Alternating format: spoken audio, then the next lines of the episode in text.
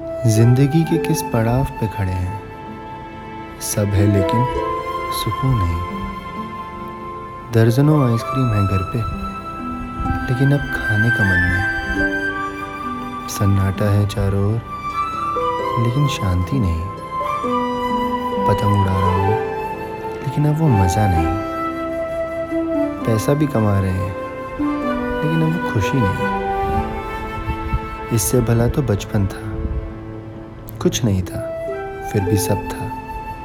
सुकून था, मज़ा था, खुश था। ये ज़िंदगी के किस पड़ाव पे खड़े हैं आज? सब है, लेकिन फिर भी कुछ नहीं।